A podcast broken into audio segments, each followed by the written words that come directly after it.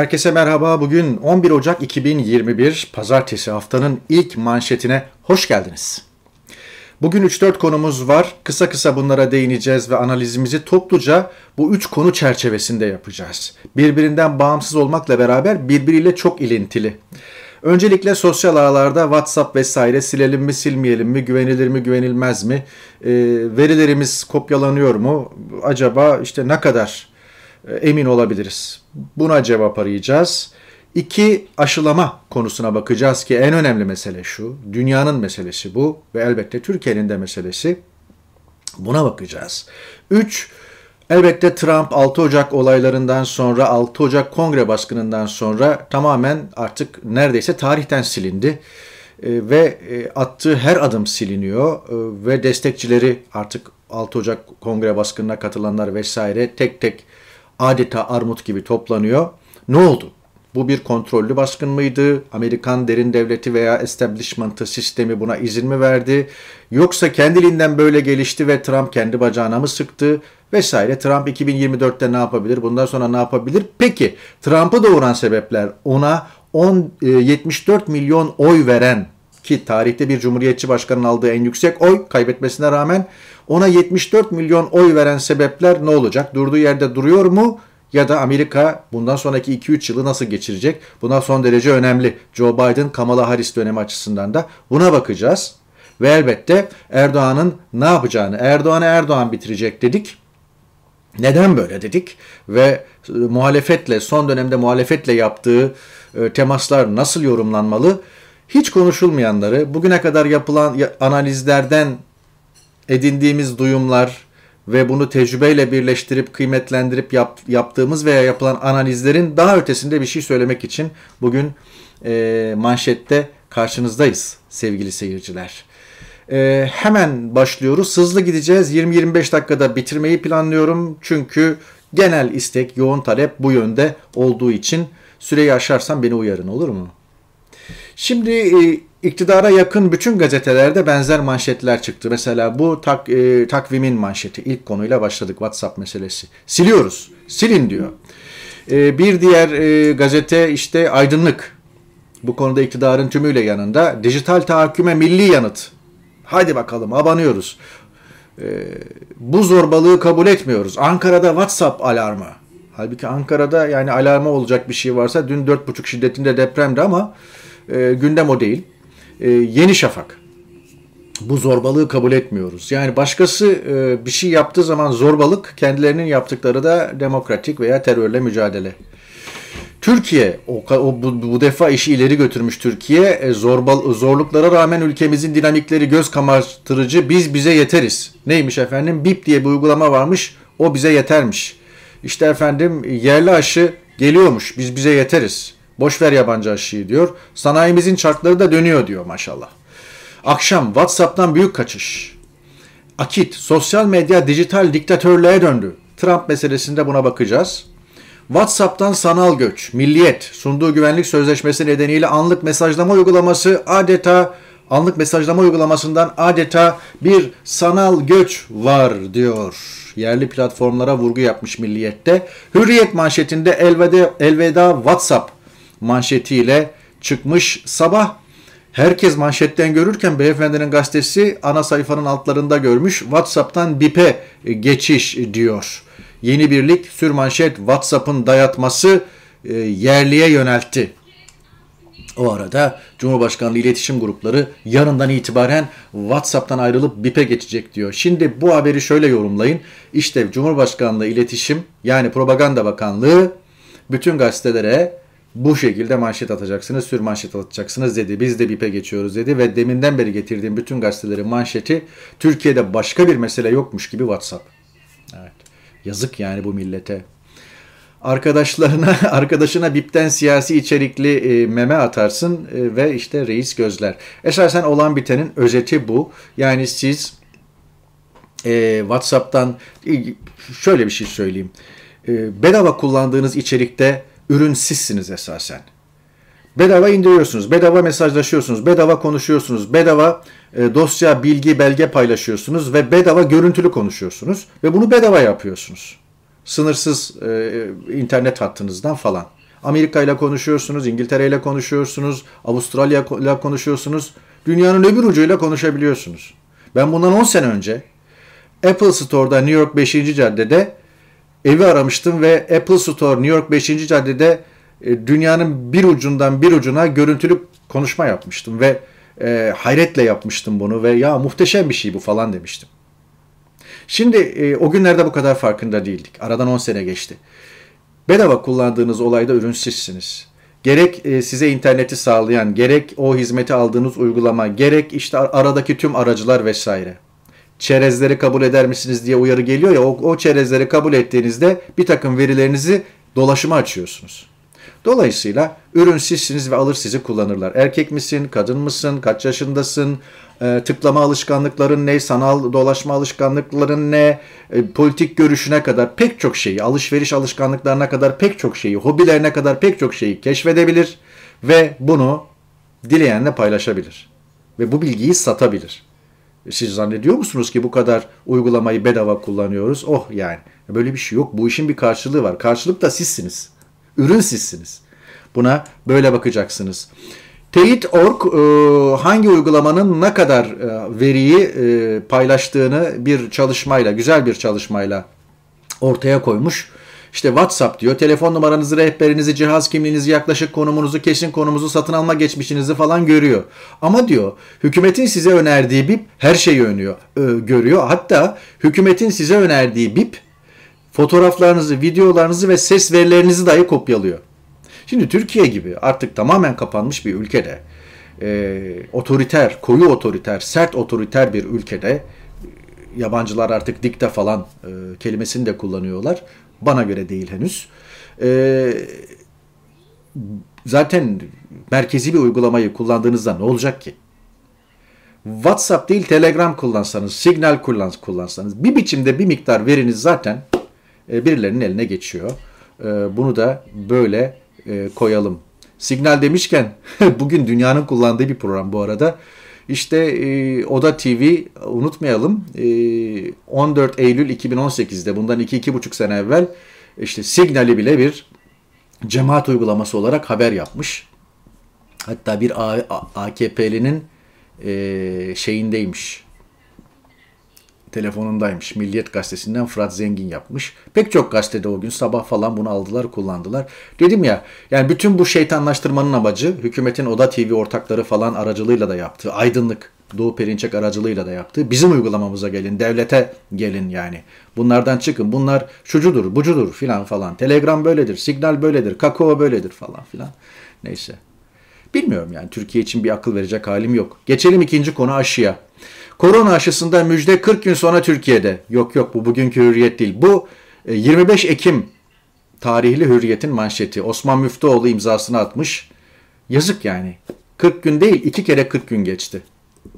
Aynı gün bakın yukarıda yazıyor 25 Ekim 2020 Pazar Gazetesi. Aynı gün Ahmet Hakan'ın köşesi. Oh be 40 gün sonra korona aşısı geliyor. 25 Ekim'e 40 gün koyun bir Aralık yapar. Ne bir Aralık'ta ne bir Ocak'ta ne de 11 Ocak'ta. iki kere 40 gün geçti demem ondan. 80 gün, 82 gün geçti bu manşetin üzerinden. Fikri takip de yok yani. Fikri takip de yok. Utanma da yok yani. Utanma da yok. Ve bugün Türkiye dünyada 45 ülkedeki kitlesel aşılamada şu kara ülke yok yani. Sarı ülkeler aşılamanın başladığı ülkeler. Sarı ülkeler. Bütün Kuzey Amerika kıtası, Güney Amerika işte görüyorsunuz. Avrupa'nın neredeyse tamamı Türkiye'de bu iş yok. Utanacaklarına övünüyorlar demiş bir gün. Yanıt, yanıtsız 1094 soru varmış Sağlık Bakanlığı'na. Evet. Ve İsrail aşılamada bir numara ki İsrail bu İsrail e, Başbakanı Netanyahu aşılanırken görülüyor. İsrail neden bir numara? Çünkü e, hem sözleşme yapmış firmalarla hem de öne geçmek için ekstra e, avantajlar sağlamış. Ekstra para vermiş vesaire falan ve nüfusunun mühim bir bölümünü aşıladı. Şu anda ön, önde gidiyor İsrail yani. Ve time'a kapak olan Türk doktorlar. Şimdi e, Elvan Aktaş beğendiğim bir yoruma imza atmış Twitter'da. E, katılıyorum. Steve Jobs, Apple'ın kurucusu, kurucu, CEO'su geçtiğimiz yıllarda vefat etti. 2011 galiba. O e, Apple'ı kurdu ve milyar dolarlık bir şirket yaptı. Şu anda trilyon dolarlık bir şirket. E, ama herkes Amerikalı diyebilir ama hayır Suriyeli bir göçmendir. İşte e, Suriye ne kadar e, Steve Jobs'la, Jobs'la e, övünüyorsa Türkler de bu doktorlarla bu kadar övünsün diye bir tweet atmıştı. Aynen katılıyorum. Ama tayma kapak olmaları büyük onur onlar açısından. Kutluyorum, tebrik ediyorum. BioNTech aşısının mucitleri Pfizer'la birlikte dünyaya dağıtıyorlar. Belki de açık ara bir numaralı aşı. Bugün e, kabine toplanıyormuş. Gözler bugünkü koronavirüs kararlarında diyor. Ne karar olacak ya? Yuh yani. Aşılama nerede? Aşı nerede? Ne kararı? Ülkede gazetecilik de bitmiş, fikri takipçilik de bitmiş. Bu aynı hürriyet. Bundan 80 gün önce 40 güne kadar aşı müjdesi veren hürriyet. Kabine toplanıp ne karar alacak? Konuşturmayın beni. Savaş Genç Almanya'da evden çalışanlar daha fazla doğal gaz kullandıklarını deklare edip farklı ve farkı vergiden düşürebilecek IBAN, e, IBAN neyse isteyen e, saray reislerine duyurun demiş.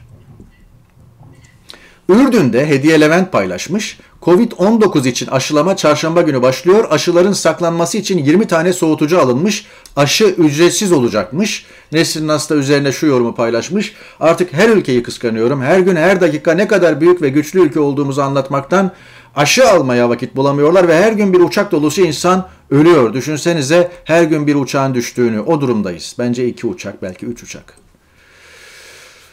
Ekonomiye atlayarak devam edelim. Hazine nakit açığı 2020 yılında 181 küsür milyar TL, faiz dışı nakit açığı da 64 küsür milyar TL oldu. 2020'de salgın nedeniyle faiz dışı açık olağan karşılansa bile bu açığın son 3 yılda süreklilik göstermesi eldeki son çıpanın da gittiğini gösteriyor diyor.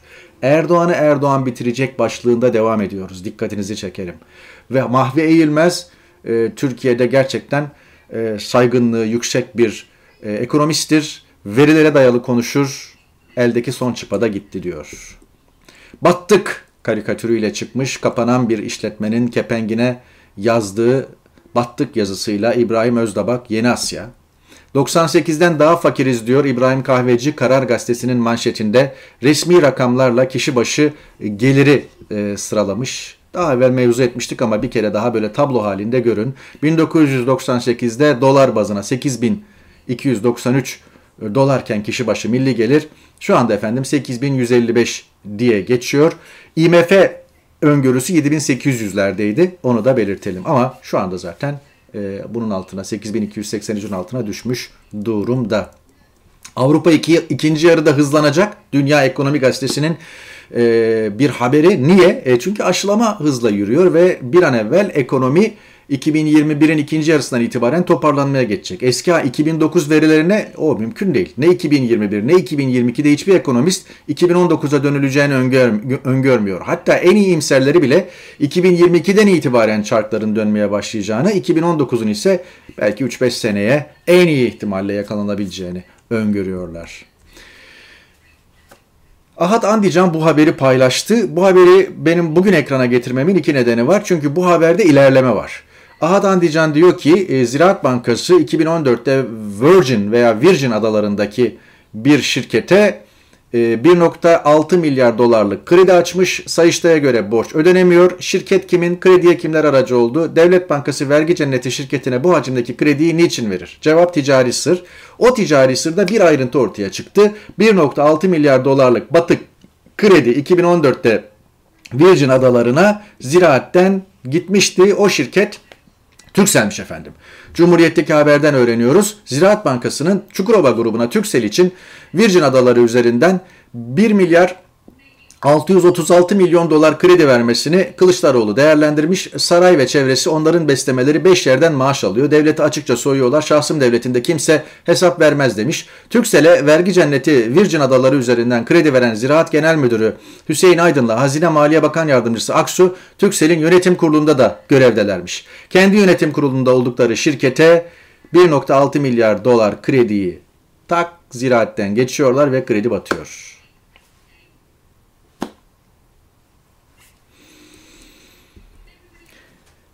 O arada bize itiraz eden teröristtir. Şimdi var mı buna itiraz eden? Büyük bir soyguna imza attılar ve bu soygunu sürdürmek istiyorlar. Artı e, duramazlar. Yani bisiklete binmek gibi bir şey bu. Yani e, durduklarında düşerler. Durduklarında yargılanırlar. Dilimizde tüy bitti. 7 senedir, 8 senedir anlatıyoruz. Ondan dolayı kendilerinden olmayan herkes de haindir, teröristtir yani. Ha işte. Elinde silahı, bombası olan terörist de elinde doları, eurosu, faizi olan terörist arasında fark yok. Böyle konuşacak tabii. Yani. Böyle konuşacak. Ve e, Twitter'ın e, Trump'ı yasakladığı gibi veya işte YouTube'un, Google'un falan yasakladığı gibi bunu bütün araçları kullanarak, sosyal ağlar veya sosyal medya ne diyorsanız bütün araçları kullanarak bu fikirlerini de yayıyor. Birazdan bakacağız buna. Zillette yol ayrım. Üçüncü konuya geldik. Erdoğan, Saadet Partisi vesaire. Hemen e, Milliyetçi Hareket Partisi'nin yayın organı Türk'ün bu manşette çıkmış. Şimdi Erdoğan'ın bazı temasları dikkat çekici. Erdoğan Demokratik Sol Parti Genel Başkanı'nın başkanın kim olduğunu bilmiyorum. Ee, sarayda kabul etti. İsmi de önemli değil zaten. Hüdapar Genel Başkanı'nın isminin ne olduğunu bilmiyorum. Çok da önemli değil. Hüdapar Genel Başkanı'nı sarayda kabul etti. Onlar sarayın ayağına giden isimlerdi. Bir de sarayın ayağına gitmeyen isimler vardı. Devlet Bahçeli evine kadar gitti. Ayağına gitti Erdoğan. Ve Oğuzhan Asiltürk, Saadet Partisi Milli Görüş lideri onun da ayağına kadar gitti. Boşuna milli görüş lideri demiyorum birazdan bakacağız. Onun da ayağına kadar gitti ve onlarla görüşmeler yaptı. Ee, Cumhur İttifakı'nın e, yetmediği Millet İttifakı'nı çatırdatma operasyonları bunlar. Bir erken seçim habercisi mi? Hissediyorum Haziran demişti 2021 e, Meral Akşener olabilir. Çünkü Akşener bunu bir kere daha telaffuz etmiş geliyoruz. Hukuksuzluk zinciri başlığıyla çıkmış e, TR724 AKP rejiminin hukuksuzluklarının sonu gelmiyor. İktidar arsız, muhalefet sessiz. Erdoğan'ı Erdoğan bitirecek derken bunu kastediyoruz. İktidar arsız, muhalefet sessiz olduğu için Erdoğan'ı muhalefet bitirmeyecek yani. Görülen o. O arada e, Batı ile köprü kurmaya, bizim, bizim yönümüz Avrupa Birliği'dir, işte Biden'la iyi çalışırız falan demeye de devam ediyorlar. Sabahın ilk sayfasından pazartesi söyleşisinde Cumhurbaşkanlığı Başdanışmanı Gülnur Aybet, Türkiye'nin AB ve ABD ve AB, AB ilişkilerinde olumlu dönemi başlangıcı olabilir filan demiş. Her yere de zeytin dalı falan atıyorlar böyle. Bakalım. AK Parti ile Saadet İttifakı demiş Abdülkadir Selvi adını koymuş olayın. Bugünkü Hürriyet köşesinde. Hatta iki mesaj diyor. Ee, Saadet Partisi ile seçim ittifakı Saadet Partisi'nin desteğinin terörle mücadele veren AKP iktidarından yana mı olacağı yoksa terörle mücadeleye karşı çıkanların safında mı olacağı falan. Hani nezaket görüşmesiydi? Hani siyaset görüşülmemişti? Geçeceksiniz yani.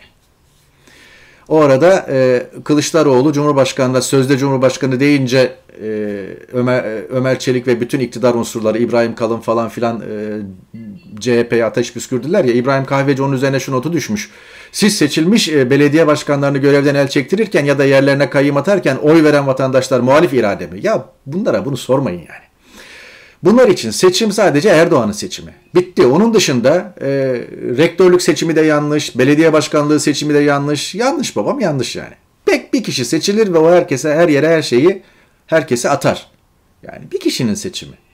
Orada milli irade sadece bir kişinin seçimi. Esasen o bir kişinin seçiminde de milli irade yok da yalan dolan işte manipülasyon öyle kurtarıyorlar yani. Atılan adımlar erken seçime yönelik demiş İyi Parti Genel Başkanı gazetecilerle yaptığı toplantıda. Ee, şey diyor ben Haziran'da seçim bekliyorum dedim ama yanlış anlaşılmasın bilgin duyumum yok ama atılan adımlara baktığımda Biden beni evde ziyaret etti dendiğinde bunun tercümesi benim adamla aramı bozmayındır. Erdoğan kazanmayı öngörerek Biden'ın karşısına güven kazanmış bir kişi olarak oturmayı tercih edebilir diyor. Birinci turda biter. E, e, e sen bu işi bozuyorsun diye 2018'de bana seçimlerde karşı çıkmışlardı diyor Akşener. Ağzımı açtım mı? Zora sokacak bir cümlemi duymadınız. Sonra seçimler bitti. İnce ile benim aldığım oy Sayın Ekmelettin İhsanoğlu'nun aldığı oy kadar. Çok güzel bir şeye temas etmiş. 2014'te ekmek için ekmek için Ekmelettin. Ekmelettin İhsanoğlu'nun aldığı oy kadar 2018'de Akşener ve Muharrem İnce'nin oyunun toplamı. Ekmelettin İhsanoğlu'nu eleştiriyorsunuz ama 2018'e gelindiğinde de muhalefet çıtayı daha yükseğe taşıyamamış. Onun için Erdoğan'ı Erdoğan bitirecek diyoruz. Boşuna söylemiyoruz. Ama Haziran 2021'de erken seçim olabilir e, ihtimalinin altını böyle bir kalın çizgiyle değil ama hafif bir çizgiyle çizelim. Okumuyorum yani bunu. Yani utanç verici bir şey. bundan yani o kadar kızgınlar ki Canan Kaftancıoğlu'na e, İstanbul seçimlerinin şeyi bu bu benim analizim değil. Bu genel bir analiz zaten. Ben bir kere daha altını çiziyorum. İstanbul seçimini, azme, seçimini hazmedemediler ve bunu kaybetmenin, AKP'nin bunu kaybetmesinin bir numaralı sorumlusunun CHP'nin İstanbul İl Başkanı olduğunu düşünüyorlar ve ondan dolayı da terörize etmek adını yap, yapamayacakları şey yok. Ya buna bunlara açıklama yapmaya, bunlara suç duyurusunda bulunmaya falan filan lüzum yok yani. Yani bunlarla niye bu 2021 Ocak ayına kadar getirdiniz? Ben bunu soruyorum. Ve hala da yoksunuz yani. Hala da bitirme anlamında, istemediğiniz anlamında, siyasi anlamda bir hareket anlamında falan bir hareketinizi görmedik yani. Onun için Erdoğan Erdoğan bitirecek diyoruz. Kamalak demiş ki vebali büyük olanla ittifak olmaz. Saadet Partisi Erdoğan'ın Saadet Partisi Milli Görüş lideri Oğuzhan Asiltürk'ü ziyaretinden hareketle Saadet Partisi'nin eski genel başkanı Mustafa Kamalak'ın lafı bu. Ben Mustafa Kamal'ı Aksaçlılar arasında değerlendirmiyorum. Çünkü ben Refah Partisi'ni 1995, 98, 99 yıllar arasında sonra fazilet olduğunda da saadet, saadete doğru yürürken de yakın takip ettim Ankara'da muhabir olarak. Mustafa Kamalak o Aksaçlılar arasında değildi. Hmm, ama e, Mustafa Kamalak 1995 96 yıllar 96 yıllarda bir anayasa profesörü olarak çekinser oylarla e, ana yol hükümetine destek veren Ecevit'in oylamaya katılmaması üzerinden o güven oylamasını bozdurmuş ve mühim bir hamle yapmıştı. Öyle de zaten ismini duyurdu. Aksaçlılar e, Temel Karamollaoğlu da Aksaçlılar arasında değildi. E, Aksaçlılar e, Recep e, şey e, Necmettin Erbakan ve onun 5-6 kişilik staf heyetiydi. Ahmet Takda, Tekdal öldü. Şevket Kazan öldü. Recai Kutan, e, Oğuzhan Asiltürk bunlardı. Fehim Adak, Fehim Adak öldü. Bunlardı. Ee, yaşayan 86 yaşında Oğuzhan Asiltürk. Recai Kutan 90'ı geçti galiba. O eski Enerji Bakanlığı falan yapmıştı. Aksaçlılar bunlar ama ağırlıklı olarak Oğuzhan Asiltürk. Yani e, ne Kamalak'ı ne de e, Karamollaoğlu'nu e, Aksaçlılar heyeti içine koymam. Çünkü yoktu. Yani o günkü başkanlık divanında bunlar yoktu yani. Sonradan eklemlendiler.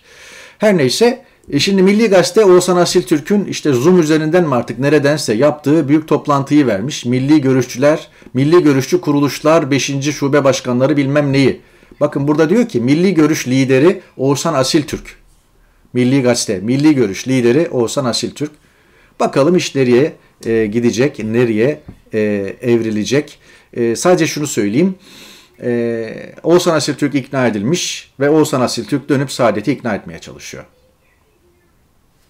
Bir cümlelik analizi budur. Okuduğum bin tane şeyden çıkardığım şey bu. Bakalım ne olacak. Mustafa Kamalak öyle dese de, Karamollaoğlu böyle dese de nereye gittiğini görürüz. Bakalım milli görüş liderinin dediği mi olacak? Saadet Partisi Genel Başkanı'nın dediği mi olacak? Bunu zaman içinde göreceğiz. Belli ki Oğuzhan Asiltürk Erdoğan'a evet demiş. Muhalefet. Muharrem İnce'den Boğaziçi açıklaması. İçlerindeki provokatörlere dikkat etmelerini tavsiye ederim. Geçtik Amerika'ya. Son konumuz e, Wall Street Journal'ın bugünkü kapağı. Ben çok istiyorum böyle yabancı gazetelerin kapaklarını getirmek ama maalesef yerli konulardan çıkamadığımız için bazen de işte böyle gerektiğinde hoşuma gidiyor. Amerika bir 6 Ocak travması yaşıyor. Burada Wall Street Journal ki e, editoryal olarak sağ eğilimli bir e, gazete olduğundan bahsedilir. Kongre başkanında ölen kişinin cenazesinin işte kongreden kongre önünden geçişini bu şekilde fotoğraflı olarak e, koymuş ve işte meslektaşlarına saygı duruşunda bulunan güvenlik görevlileri. Aynı şey Washington Post'ta da var. E, US Capitol Polis, Kongre polisi meslektaşlarına böyle selam durmuşlar. Washington Post'un pazartesi günkü e, kapağı bu efendim. Peki Amerika ne oldu, nereye gidiyor? Önce gelişmeleri verelim. FBI şu anda resimleri, görüntüleri, videoları neyse artık paylaşımlara tespit edilen bütün 6 Ocak eylemcilerini şu anda sürek avı başlatmış durumda. Yakaladığı yerde alıyor, tutukluyor. Ee, FBI 6 Ocak'a kadar neredeymiş e, sorusu hatırlara geliyor elbette. Ee, Donald Trump'ın Twitter hesabı önce askıya alındı sonra süresiz olarak kapatıldı. Yani artık Donald Trump Twitter'da olmayacak. Donald Trump'ın adamları da Aynı şekilde Twitter'dan yasaklandılar. Sadece o değil e, Donald Trump ve adamları, Donald Trump ve çevresi bütün e, ağlardan yasaklandı. Instagram'dan, Snapchat'ine, Google'dan, Reddit'e, e, ne bileyim YouTube'a kadar falan hiçbir yerde kafayı kaldıramıyorlar.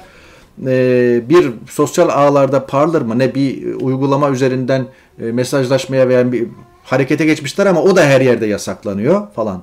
Trump tam anlamıyla siliniyor. E, ABD'de isyancı avı sürüyor demiş Yeni Çağ e, şeyinde e, birinci sayfasında. Şimdi e, bu olayı birkaç e, şekilde e, değerlendirmek mümkün ama e, söyleyebileceğim şey şu. E, Twitter'ın elbette e, Trump'ı kapatması Amerika'da ifade özgürlüğü üzerinden de tartışılıyor. İfade özgürlüğü ticari şirketleri kapsamıyor. Ama e, Twitter'ın e, bu başlattığı akım e, ve e, Trump ve adamlarının ve Trump ve çevresinin bütün her yerden yasaklanması e, bir dijital diktatörlüğe mi gidiyoruz falan sorularını da e, beraberinde getiriyor. Law and Order Trump'ın da kullandığı, karşıtlarının da kullandığı bir laf. E, law and Order Türkçe'ye kelime kelime çevirdiğinizde kanun ve düzen demek. Ama bana göre Türkçe'de bu üç kelimelik Law and Order, e, üç kelimelik İngilizce tabiri karşılayan harika tek kelimelik bir e, karşılık var. Kimse kullanmıyor onu. Bana göre Türkçedeki harika karşılığı asayiş. Asayiştir. Şimdi asayiş e, Law and Order'ın harika Türkçe karşılığıdır. Hatta asayiş efradını cami ayarını mani çok daha geniş şumullü bir kavramdır yani. E, herkes karşı tarafın asayişi bozduğunu e, düşünüyor. Bana göre. Bunu ispatlayamam. Yarın öbür gün FBI'den birileri anılarını yazar. Beyaz Saray'dan birileri anıları yazar. Cumhuriyetçilerden birileri anıları yazar. Kongrede bence kontrollü bir e, baskın oldu. Ve e, hemen arkasından da Donald Trump bütün itibarını yitirdi. Donald Trump 3 Kasım'a kadar getirdiği olayı 3 Kasım'dan sonraki 2 ay boyunca berbat yönetti. Ve belki de hani deniyor ya topal ördek dönemi. Yani Amerika'da başkanlar seçimi kaybettikten sonra neden 2-2,5 ay koltuklarında oturmayı sürdürüyorlar? Bu kötü bir şey. Bunun güncellenmesi lazım. Katılıyorum. Amerika'nın kurulduğu günlerde e, öngörülen bu tarih bugün bu asırda çağ dışı. Ama ama bu iki iki buçuk aylık süre Trump'ın bitirilmesine yaradı. Baktığınızda e, Amerika'nın kurucu babaları ve onların devamı şu anda mutludur. Neden? E, biz iki iki buçuk ay koyduk bak işte bu işe yaradı. Neden? Çünkü Trump 3 Kasım'dan sonraki 2 aylık sürede kendini bitirdi. Ve en son kongre baskınıyla da tam anlamıyla ipini çekmiş oldu. Trump kendi bacağına mı sıktı? Acaba o bariyerleri açan polis, içeride selfie çektiren eylemcilerle polis görüntülerini falan hatırlayın. İçeride Trump destekçileri vardı ve onlar mı acaba kongre baskınına geçit verdi? Nereden bakarsanız bakın e, bir basiretsizlik, bir ferasetsizlik söz konusu ve Trump figürü şu anda e, tüm her yerden siliniyor ve destekçileri de toplanıyor. İş öyle bir noktaya gitti ki Forbes dergisi e, ki iş dünyasına hitap eden bir dergidir. Trumpçılarla çalışmayın çünkü Trumpçılar yalancıdır, Trumpçılarla çalışanlar da yalancıdır falan gibi böyle gene bir genellemeye gitti. Adeta bir yerde hatırlatayım yani bir Amerika'nın 15 Temmuz olma gibi bir durumu var 6 Ocak'ın. Peki sosyal ağlar, Twitter, öbürü beriki vesairesinin hepsinin böyle bir yasakçı şeyle kafayla yürümesi falan. Ben de e, Kimi şeylere katılıyorum, kimi şeylere katılmıyorum. Ee, gelişmeleri dikkatle ve yakından takip etmeye çalışıyorum. Şu anda bir hüküm veremem. Dijital diktatörlük veya değil, öbürü belki. Şu anda buna bir hüküm veremem, bir şey de diyemem.